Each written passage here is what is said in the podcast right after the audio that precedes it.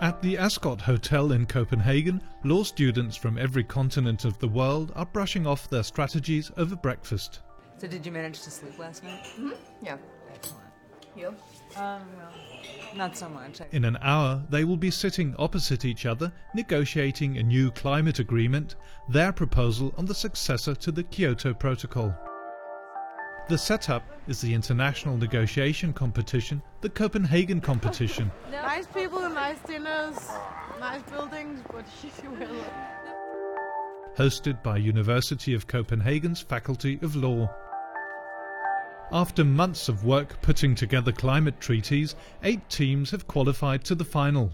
Now their negotiation skills will be tested in front of a panel of climate ambassadors and international law professors. Good morning, and welcome to this first day of the Copenhagen competition. It is a great pleasure to have the opportunity to address the countries present for negotiating the Copenhagen Protocol. this kind of experience was why I went to law school. I, I never really wanted to be a lawyer, but it was this issue. It was the issue of climate change was such a big issue with so many different, you know, parts to it that um, it was learning about different ways we can try to address this and come up with solutions that made me want to go to law school in the first place. I think it's a very meaningful competition, and I felt like whatever um, research I was doing, the proposals that we are proposing, it's actually going to effect real change. It's not just going to be talk in the air. Yeah, so I wanted to be part of um, this important thing, and I wanted to make a difference in my own way. when I heard about this opportunity, it was in my you know first few weeks of law school. It was uh, I was I was stunned that something like this actually even existed. It's something that I would be able to participate in. Professionalization of the EB. Do we have consensus on that? And also uh, making the DOEs independent and uh, contracting directly with the EB as opposed to the project developers. Yeah, no, it was, it was fantastic. I mean, it was really, uh, I just felt like it worked. Yeah. It just all worked. So proud of you. Thank you. Thank you. I think it was really very well balanced, very successful negotiations. The occasion for the Copenhagen competition is the UN Climate Change Conference taking place in Copenhagen in December, the so called COP15. But the vision goes beyond imitating the real negotiators. We have more than one vision with this competition. First of all, to bring young people together, to get them interested in the climate debate. Secondly, to bring forward something new around this. And the state leaders are probably going to f- search for some kind of way to work with the existing Kyoto Protocol to make what you in German would call besser machen with it. Whereas the young people are much more, well, ingenuitive. They are going to try something absolutely new with this. Tomorrow, you guys have got the opportunity really to try and build with Newtania a, a much stronger position for developing country parties, I think. We should get back to the hotel and uh, start preparing. So, like buying sectors that do have information, a non-binding national cap that will lead to monitoring, developing information for the sectors that they're worried about. Like maybe we'll score a point for saying it or something if you want. I just don't think it like I don't think anyone here really cares about like did anybody address it in any of their proposals? No. One of the creators of the Copenhagen competition explains what is needed to win. First of all, legal skills. But secondly, in order to be a negotiator, you need to be able to have a teamwork, you need to uh, focus on certain issues, and you need to compromise. So it doesn't really, it's not enough just to say, well, I want it to be in this and this way. You also have to listen and then try to see, okay, this is the level where we can all agree. The judges have heard it now, and it's time Yeah. to get more Yeah. serious Yeah, about yeah, our yeah, proposals. yeah. She doesn't Okay. think we should use it at all? No. No, but, but we are cutting down to what we want to say. And also maybe include that we are able to maybe have a more sectoral approach maybe already now adjusted a little bit so that they can see that we are getting onto a path of a compromise Yeah, I'm thinking we have But to. we should maybe save some yeah, uh, yeah, arguments to because the they, they are ready and they are brilliant.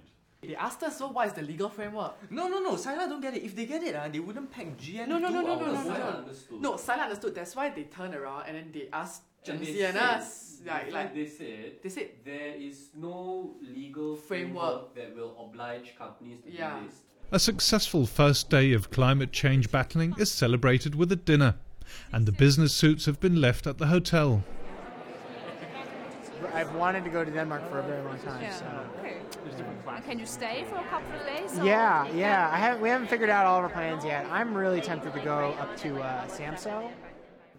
So appealing and interesting and, and, and awesome about this opportunity was to get to really engage with students you don't get to engage with on a you know on a daily basis. I have no friends from South Africa, so this is a great chance for me to get to know people from all over the world. I think that's the best part for me. We need to address this principle while considering the different realities of different developing countries. That's our biggest concern. So we would like to hear any proposals from um, Oz and um, Sila in this matter. all projects, all CDM projects must contribute towards sustainable development. I felt like we could, we're making a progress sure, here sure. also for something that is usable actually and, and integrable in the real negotiations. It would have been really easy for us to agree to non-binding, but like I don't think that's anything the United States would do. So like I think it was more realistic because we stuck by it. So today we're standing here with the four best teams. If they were the negotiators at the COP15, that is what the world would look like. That's what you're going to see here today. On the last day of the competition, only four teams are left. The final climate battle is between Australia, South Africa, Singapore, and the United States. We would accept Ubuntu's proposal uh, with respect to sectors so long as it is nationally administered because we believe that national sovereignty absolutely must be respected. I think the anger you feel at the question of enforceability on industry is justifiable, uh, but this isn't our proposal. May we clarify with Ubuntu whether, whether you have conceded to binding sectoral targets? We do believe that we must take into account their unique position and that binding targets are not the solution for all countries in Africa. That brings us to the end of the proceedings. Uh, we, the judges, will now um, retire to um, come up with our decision. So now it's over. Yeah, just waiting for for the announcement. Which more nerve wracking than actually doing it. But, uh, We'll see what happens. Yeah. Luckily, it's going to be pretty fast. Yes. decision. The chairman is also New Zealand's chief negotiator at the UN Climate Conference this year. And he believes that the qualities of the competition are also necessary in reality. We still need high quality ideas so that once the politicians have actually made the political breakthroughs, we can translate that into something real. You can't just have a political agreement uh, and deal with the world's climate problem. You have to have lots of rules, procedures, the way things will operate, and that's precisely what the focus of this competition is on. After deliberating for half an hour, the four judges return to pronounce the winner of the Copenhagen competition. And the winning team is Kudislao.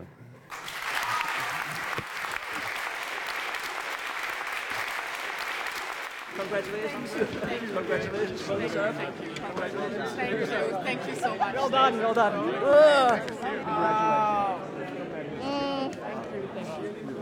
Copenhagen competition basically gives us what we are really sort of working on an international flavor.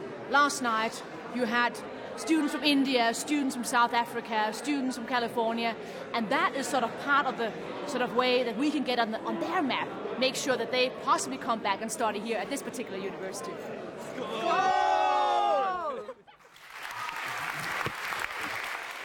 But before the participants leave Denmark, one last thing is on the schedule.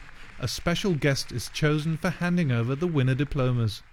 And I shall pass uh, the compendium of your results to our climate experts and negotiators.